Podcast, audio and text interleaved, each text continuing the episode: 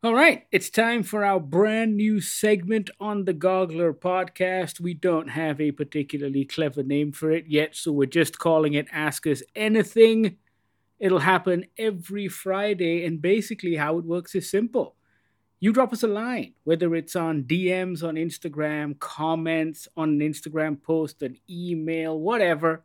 Ask us your questions, any question about film, TV, pop culture, what we like, what we hate, what we're ranting on, what we're reading, whatever, and we will try our best to answer them.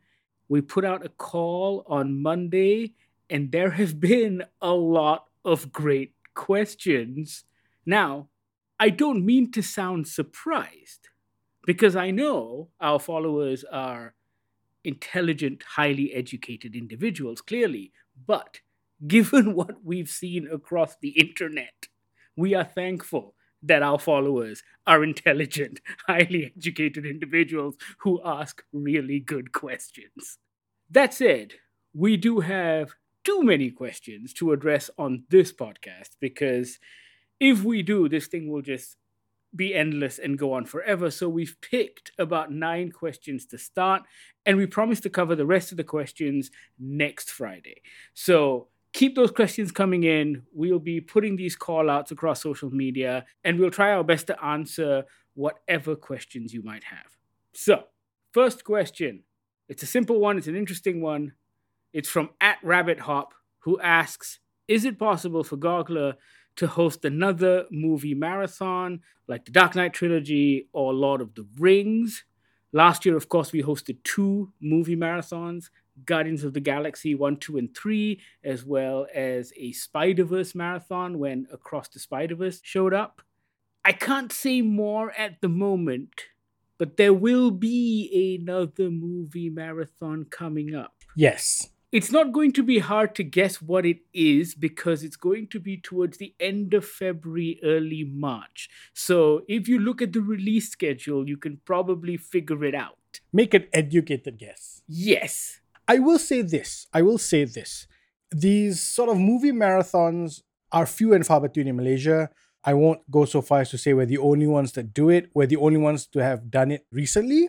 But I think if you are a movie lover and you want to see more of these things, keep asking us, keep engaging with us, and also join us when we do it. Because when you ask us, it goes into a little notebook that we then can show to a distributor to say, hey, these guys are calling out for these movies. Because anytime we have proposed it in the past, a lot of distributors have said, but they can watch the movies at home on Netflix, or they have the DVDs at home. So it's always a chicken and egg as to whether or not people will come, compared to whether or not a distributor will bother to bring it in. Not just that, according to their data, they claim that Malaysians aren't interested. Yes. They just believe that Malaysians will not watch old movies in cinemas and will not pay for it.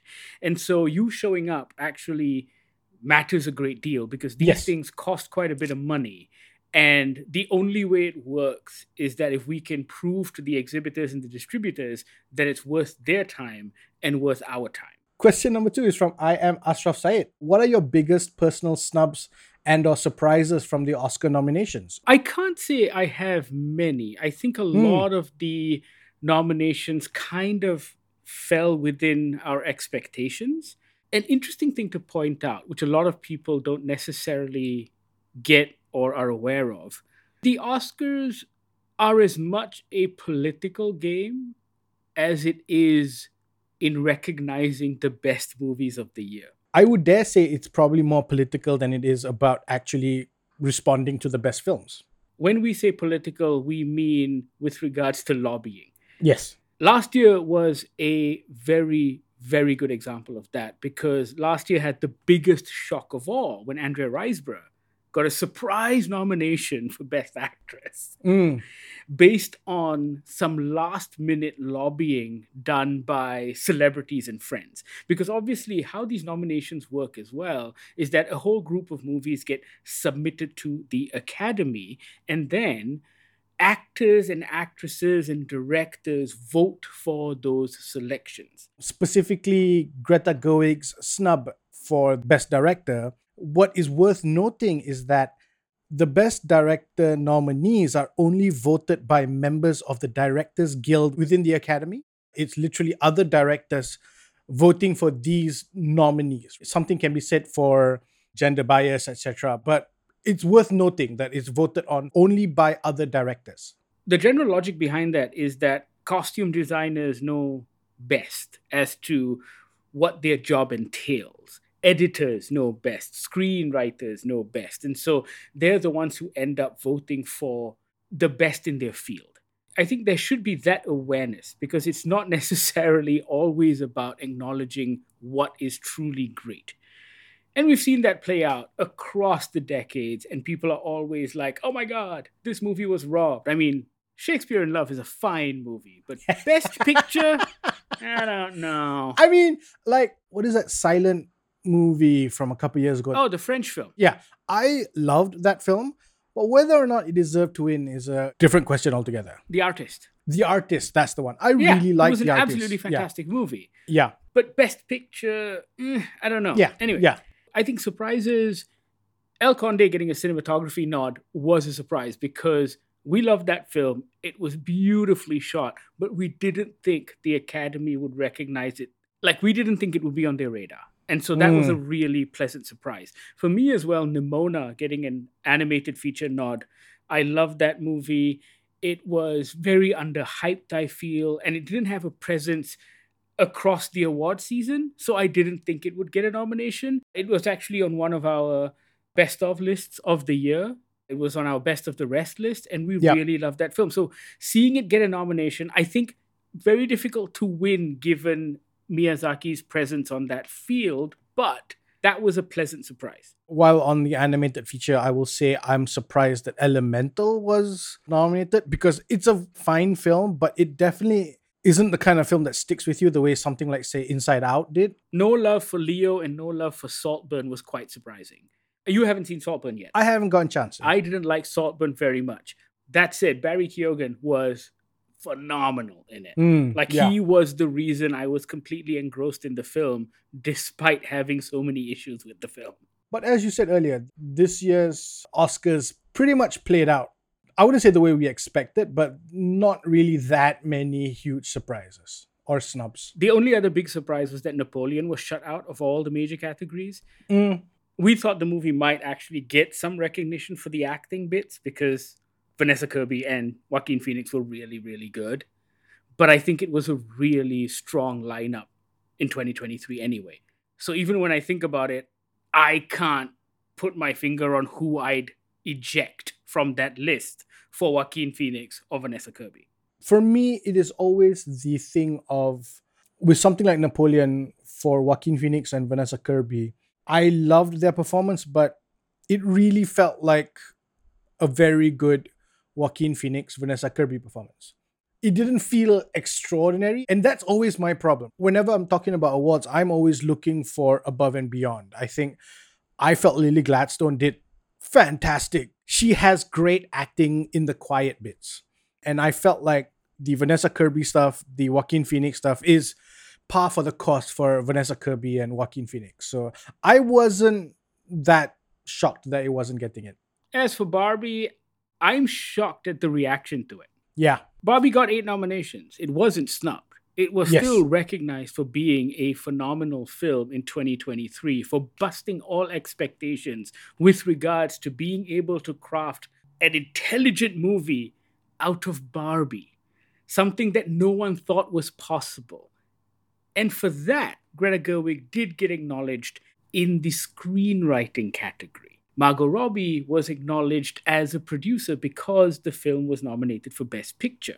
Yep. And of course, it was Margot Robbie's producing skills that ended up bringing this thing to life. Yes. So it's not to say that these two women weren't acknowledged. And the narrative around how it was somehow some slight against feminism was quite shocking to me, if only because looking at the other people who were nominated in the Best Actress category, even the Best Director category.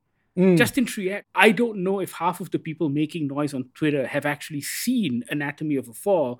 And Anatomy of a Fall is an incredibly powerful feminist film.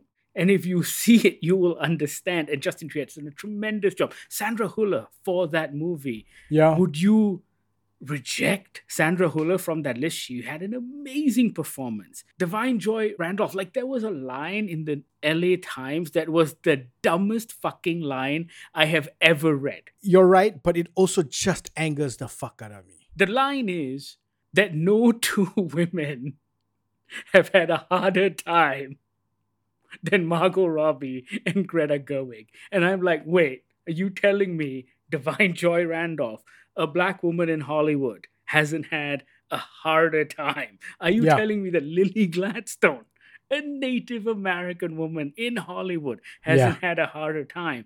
And it just feels so out of touch. I think the category this year actually celebrates a diversity in women that we haven't seen before. Going back to what I said earlier, you can't tell me Margot Robbie's performance as Barbie was fan-fucking-tastic. It wasn't a Margot Robbie stretch. It's not the hardest role to do. I think America Ferrera did a fantastic job in her role, but I didn't think Margot Robbie's acting as Barbie is comparable to someone like Lily Gladstone. That LA Times article just feels like all the writer watched this year were the DC and or Marvel superhero movies, the big blockbuster movies, saw Barbie and was just like, oh yes, this is my feminist hook to hang my hat on, and then just ignored everything else. But also, I find that the narrative is kind of flawed with regards to even the joke around, oh, Ryan Gosling got nominated and that's the plot of the Barbie movie. It actually isn't the plot of the Barbie movie. The plot of the Barbie movie is actually incredibly well balanced. The Barbie movie as an interesting balance between the patriarchy and feminism and what happens when both go to extremes. Yeah. And I think that is the reason why at the end of the Barbie movie, Greta Gerwig writes Barbie apologizing to Ken because she too didn't realize how far she had gone. And so it's all about striking the right balance. Yes, there is a joke at the end where they go, oh, sure, you can have one man on the Supreme Court. But that's still a part of that ongoing joke about balance and not having balance. So in Barbitopia, it's still tilting towards one extreme, while on planet Earth and the rest of the world, it tilts towards the other. It's because at the end of the film, nothing is solved, right? The changes are slight and small. I understand the backlash because it's Hollywood, it's fan wank, it's the same kind of toxicity we see in Marvel and DC only applied towards Barbie this time. Yeah. But at the same time, it feels like it fails to acknowledge the other women who have been nominated in this year's Academy Awards, which are some of the most diverse and amazing performances we've ever seen. Yeah. Okay, enough Oscar stuff. Let's go on to question number 3, which is from @gammaray07. What's another great show like Slow Horses? Ooh, this is a good one. There are plenty. There are plenty of great spy shows. The one that you might want to mention, unfortunately, isn't readily available here. Which one? Monsieur Spade. Oh, yeah. That's a good one. Yeah, that's a very good one. Off the top of my head, that was what I was thinking. If you're looking for a new show, then yes, Clive Owen in Monsieur Spade is on AMC and AMC Plus in the US. Yeah. It's not readily available in Malaysia, but it is a fantastic show. However, okay, I do have a list of a few. Ooh. The Night Manager, which was based on the John le Carré novel with Tom Hiddleston, Olivia Colman, and Hugh Laurie. I don't know where that is. I think it might be on Prime Video. I'm not sure. I think that was on Prime. That was a Prime exclusive. It was BBC and then maybe Prime or something like that. Yeah. That is a fantastic show. Tehran on Apple TV Plus, I think, is great. Oh, fantastic. If you want something longer, then I think The Americans, which is one of those rare TV shows where every season was excellent and had a fantastic ending as well. Yeah. They didn't fuck it up. Homeland is also really good. Although I know it's not exclusively sort of spicy, but it deals with the intelligence industry and that was really good. A show from long ago that I still think about maybe couple times every other month is the Rubicon. Oh, yes. That is fan-fucking-tastic. Rubicon, it only did one season. I think for the time it was too slow and too inside baseball. If you're looking for something like Slow Horses, I would say go look for Rubicon. It really is just spycraft and spy, double spy, triple spy kind of thing. Yes, Rubicon. There's a BBC show from 2014 called The Game, which was a 6-episode Cold War thriller. And it was set in the 1970s. Also just similar to Slow Horses in that it really prioritizes ambiance and suspense and tone. And what I think all of these recommendations do is that they hone in on the act of spycraft. So it's not James Bond jumping out of a helicopter, landing on robotic skis, and fighting off 700 people. Yeah, it's not Man from U.N.C.L.E. No. It's about the non-sexy bits of spycraft. One more from 2018, The Little Drummer Girl. Oh, yes. I haven't seen it, but directed by Park Chan-wook. It's got Michael Shannon, Alexander Skarsgård, Florence Pugh. I've read so much good things about this. It was on BBC in 2018 and then AMC in the US. I hear it's fantastic. Do check that out. So the BBC have done radio dramas of the John le Carré, George Smiley novels. I think they're available on Audible, but also I think you can probably find them on YouTube. Right. But they're definitely worth listening to. I know it's not technically a movie or a TV show, but if you don't know the way BBC does radio dramas, it is completely immersive.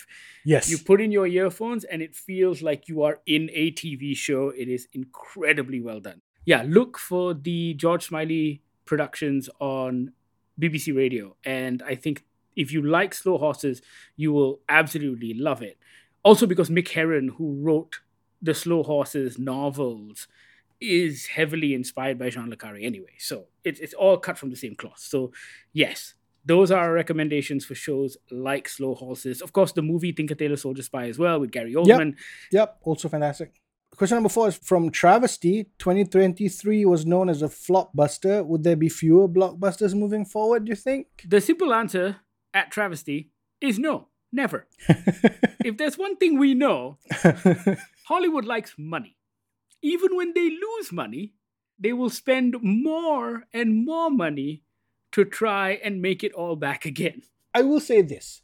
I think 2024 will have fewer blockbuster flops only because there are fewer blockbusters made.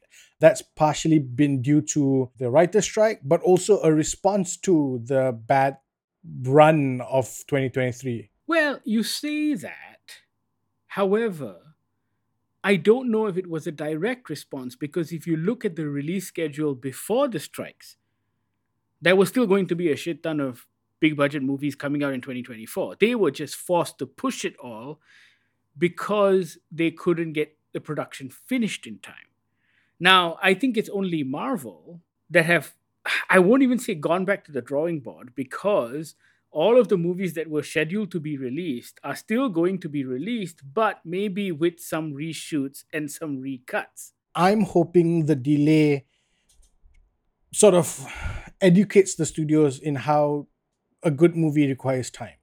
You can't just schedule 2 movies a year and expect each one of them to be billion-dollar box offices. I think that's sort of been the feeling with MCU the last almost 18 months of just them flooding Disney Plus and flooding the cinemas with MCU content, expecting and assuming people to come out. I would say there will be fewer flops. Yes, I think there are fewer movies that have cost in excess of 200 million that are coming out in 2024. Primary reason, as you said, being because of the strikes, but also it is the first year in maybe a decade with the fewest number of superhero releases. So in this year, you've only got Deadpool 3 from Marvel. You've got Joker Folie à Deux from DC. And then Sony have the most with Madame Web, Craven, and Venom 3. And there was a recent article in Variety or Hollywood Reporter, I can't remember which one, that was talking about how Sony are taking an active effort to not talk about those movies as part of a universe. They think the universe narrative has run its course And so, Madame Web, Craven, Venom 3 are going to be sold and marketed as standalone films. Huh. Which means they may not even have post-credit sequences. They may not endeavor to tie into anything bigger. And I think that's an active effort on their part because audiences are becoming a little fatigued. With DC, of course, this is the break. This is the break following the end of the Snyderverse and the beginning of the Gunn Saffronverse, which starts in 2025 because they just started shooting Superman Legacy. I think a whole bunch of shows are currently in pre-production. And so, yeah, it's a bit of an interim year. Will there be fewer blockbusters moving forward? I don't think so. But 2024 will see fewer blockbusters, period. Yes, that's exactly it. I'm sure come 2025, when Marvel's got a shit ton scheduled, DC is going to be there as well. But 2024 will be fairly quiet, I guess. Also, if you want, at Travesty, check out William Goldman's book. It's an old book, Adventures in Screenwriting. Adventures in the Screen Trade, sorry. And it's an old book, but one that still applies today. William Goldman's big argument is that no one knows anything. And it's essentially his thesis for how nobody in Hollywood knows anything. Everything is trial and error. No one knows what's going to be a hit or what's going to be a flop. And it feels like nothing has changed in the 30 or 40 years since he wrote that book. It feels like they go through the same cycles over and over again and keep repeating the same mistakes over and over again. And so that's why you end up with massive surprises like, what? Barbie made more than $1 billion. Oppenheimer hit $1 billion. It's all news to them. Go back a year. Nobody had hopes for Oppenheimer or Barbie, right? It was always going to be a surprise. Question from at Maven1. What are 5 films you are most excited about for this year, for 2024? There are plenty of movies that are coming out that we're excited about. We don't have a complete list because there are a lot of the smaller, talky, Oscar-worthy movies that kind of get announced towards the later end of the year. So they get released just so they meet Oscar timing criteria. But of what we know, at least for me, Bahe, Dune Part 2. I'm really excited about Mickey 17, which is the new Bong Joon-ho movie. I'm also very excited about Alex Garland's Civil War. Yeah. Also because it feels incredibly timely being released in a year when Donald Trump may be running against Joe Biden again. He may be the candidate. Actually, you know what? It looks like he is going to be the candidate. To be fair, he's going to be the candidate. So it feels like a very timely movie because it's about America engaging in a new civil war. I'm also excited about Furiosa. I know this is more than 5, but Deadpool 3, only because I really enjoy that franchise. It is the one Marvel movie that doesn't take itself too seriously at all. And I'm excited to see the Hugh Jackman, Ryan Reynolds pairing. It's been a long time coming, and I think that'll be fun. And that'll probably make a lot of bank just by virtue of their names alone. But the one that I'm most excited about, and this is because I've been a fan from the time I was a kid, Alien Romulus. It's got a title. It's called Alien Romulus. Okay. So this is the Fede Alvarez Alien movie that was for the longest time simply called Untitled Fede Alvarez Alien Project. Yeah. I believe it's going to be called Alien Romulus. It's coming out this year. Fede Alvarez was responsible for the Evil Dead remake. He also did Don't Breathe. He's a good horror director. Mm-hmm. This one takes place between Alien and Aliens. Right. Okay. All of the designs are based on the original Xenomorphs. And I think it'll be cool to see an alien horror movie again. Because what Ridley Scott has done with the franchise is gone down that origin path and mythology, philosophy, all of that stuff. And I just always like the visceral nature of those first 2 Alien movies.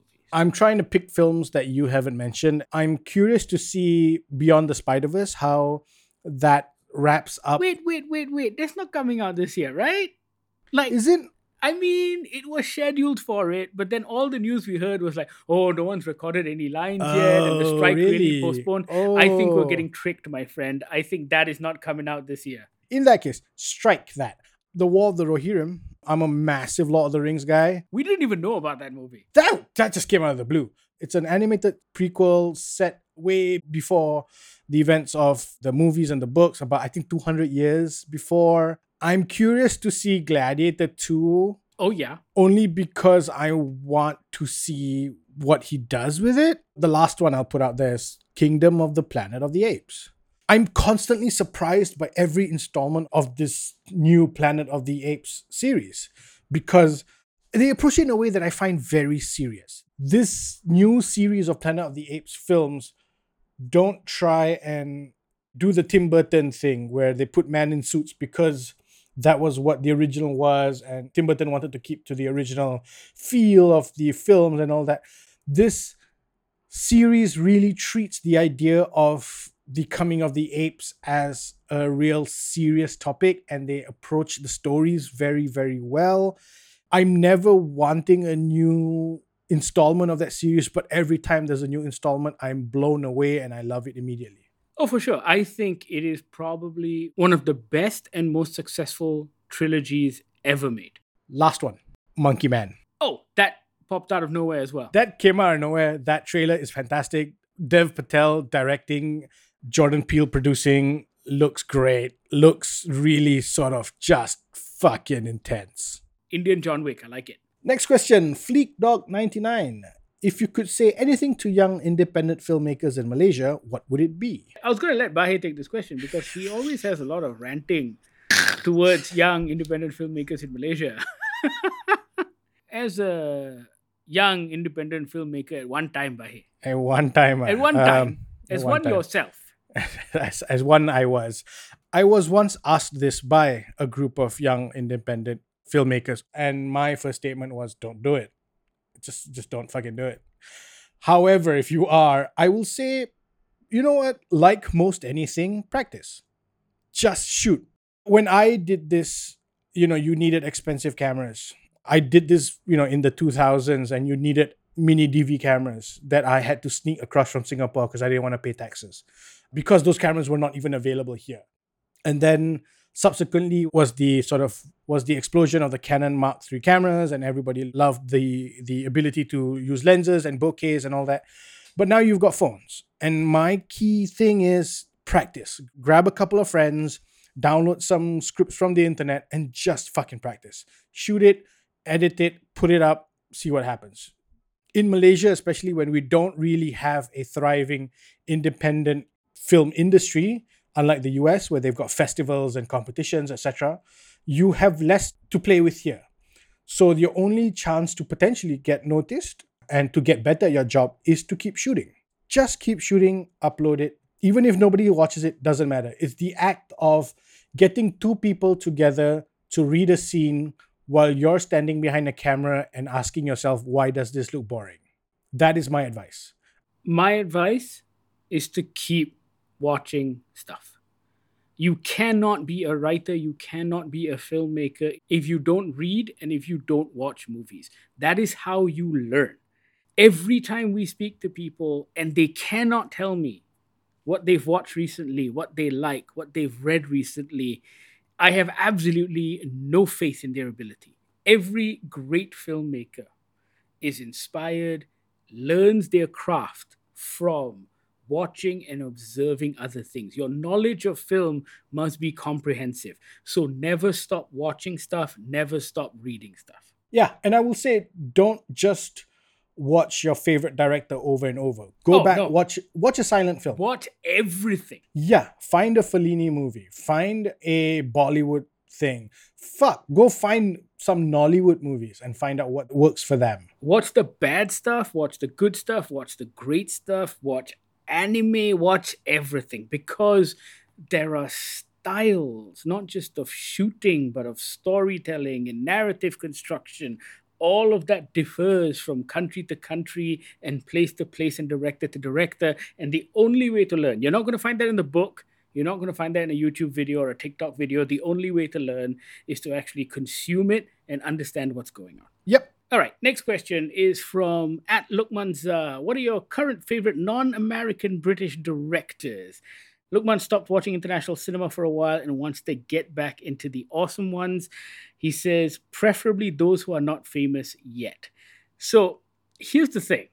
It's very hard to recommend international directors that aren't necessarily famous yet, because a lot of them may only have one or two works. And I don't think that's enough. God knows there are enough of directors out there who have done one great piece of work and then gone on to produce a lot of mediocre stuff. And so I think for me, I try to look at a body of work and maybe of directors who a lot of people haven't seen. So the first one that comes to mind is the French director Claire Denis. Okay. So Claire Denis, you would know from her English movie High Life with Robert Pattinson and Juliette Binoche. It was a sci-fi horror film. It was very, very good. But I recommend going and watching her other movies, which are French, Bastards, Let the Sun Shine In, Both Sides of the Blade. I also am a big fan of Thomas Vinterberg, who did Another Round, which is probably his most accessible work. It was nominated for an Oscar with Mads Mikkelsen. Fantastic film. But also watch The Hunt, The Commune, Far From the Madding Crowd, which is his English language work. Thomas Vinterberg and Claire Denis are probably my big recommendations for people with a fantastic body of work. International directors who don't get much recognition or watch over here in Malaysia, also because their works are quite hard to come by. Not all of it is on streaming, and God knows they never come to Malaysian cinemas.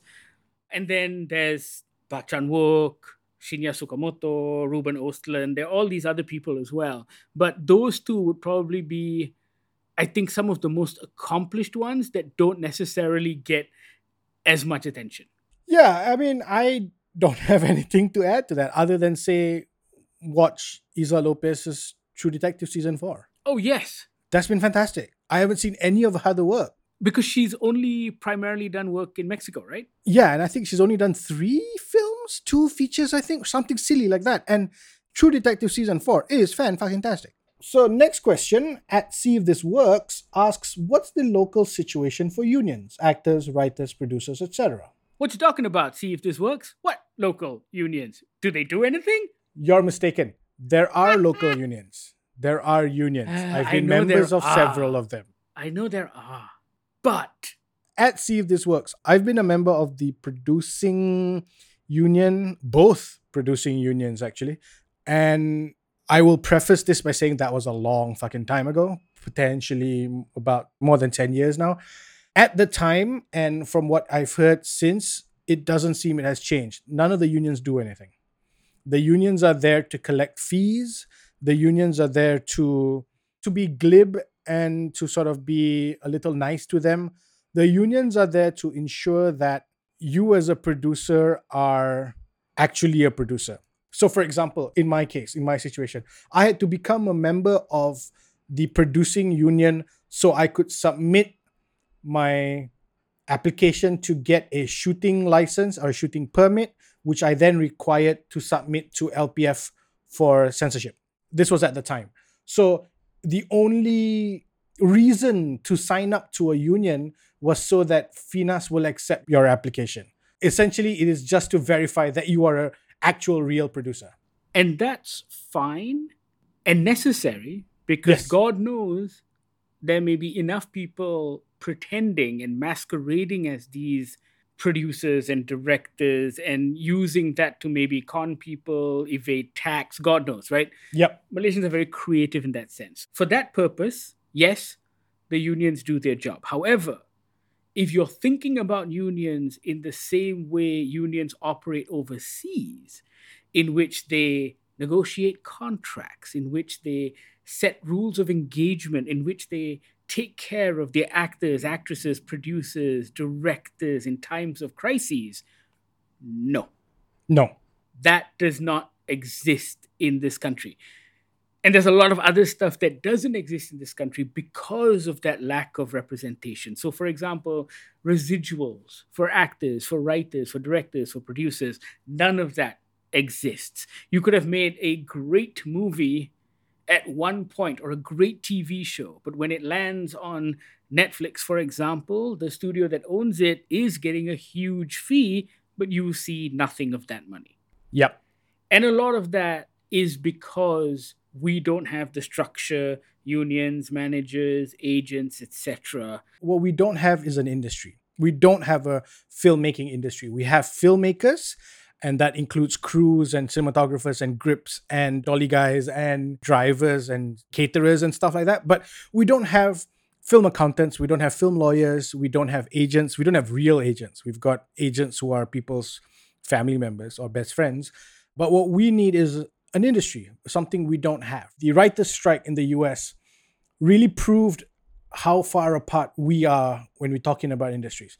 They have a union that is fighting for pay minimums. They have a union that is fighting for better residual cuts. Whereas here, the actors' unions maybe once a year throw a party for a year. So in America, you can be a working actor and you can get small parts in movies and TV shows and you can recur in all of those things and you can eke out a pretty good living or an okay living. That is not possible at all in Malaysia. It is not a viable career path. And a lot of that has to do with this lack of industry and lack of support, which isn't to say everything is perfect in America. Agents take too much money. Managers and lawyers take too much of a cut as well. But at least they have some semblance of a system that they are trying to fix, however broken it may be. Yeah. For us, it's still the Wild West. Yes. And that hasn't changed. So yeah, so at See If This Works, that's the wider picture with regards to the situation of unions here in Malaysia. And we don't know if that's going to change in the near future because it's a system that just seems to work lah. It works for the maybe 5 or 7 producers who work on the reg. It works for the 12 or 15, potentially 20 working directors. And then there are the 100 or so actors that constantly get jobs. The power is at the top. And because there is no union system, there isn't organized power at the bottom to actually fight back. And so that's the biggest problem. So yeah, what's the local situation for unions? There isn't one, pretty much. Yeah. Last question for this edition of Ask Us Anything. This has been asked by multiple people across about 2 or 3 weeks. Godzilla Minus One, is it coming to Malaysia? Now, you may have read already, it's been doing the rounds on social media, that it's not coming to Malaysia. And that is correct. Toho has decided not to release it in Southeast Asia. Yes. At least for the foreseeable future, we don't know when we will be able to watch Godzilla Minus One because we don't even know what the streaming deals are for that film. But as for cinemas, it's not going to be in Thailand, Singapore, Philippines, Malaysia, not happening. And I think it's worth repeating. It isn't that there are no distributors trying to get it. It isn't that the cinemas don't want to bring it in. It's the actual owners of the IP, the actual producers of the film, Toho in Japan, have said that they're avoiding Southeast Asia. We know why. We're not going to name our sources, but they're very reliable sources that tell us it's because of the content of the film, which is centered around World War II. And Toho feels that the topic might be too sensitive, given Japan's involvement in the war in Southeast Asia.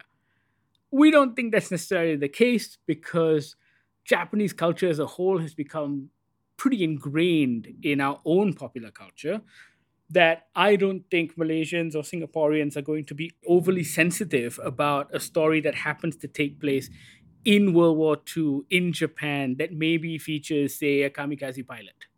I don't think it's going to affect us in the same way that maybe it affected our ancestors. Unless the movie is actually set in Southeast Asia while they're here.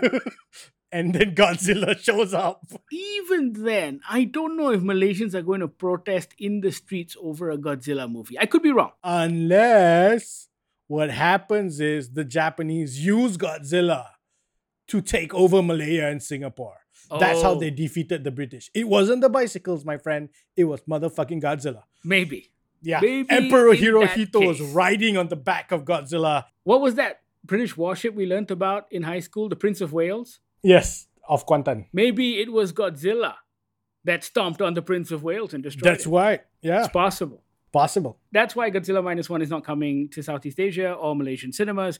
We don't know. Things might change. Hopefully, someone manages to convince Toho that, hey, people in Malaysia really love their monster movies. Monarch, that Apple TV Plus show, does really well. Also, Godzilla and Kong is coming out. New Empire, whatever that new one's called. Godzilla X Kong. X Kong. They versus the last time. Versus was the last one. Now this one, the X. With X. Yeah. XOXO. Godzilla. Oh, God. So, yeah, those are all the answers we have for you today. Keep sending in those questions.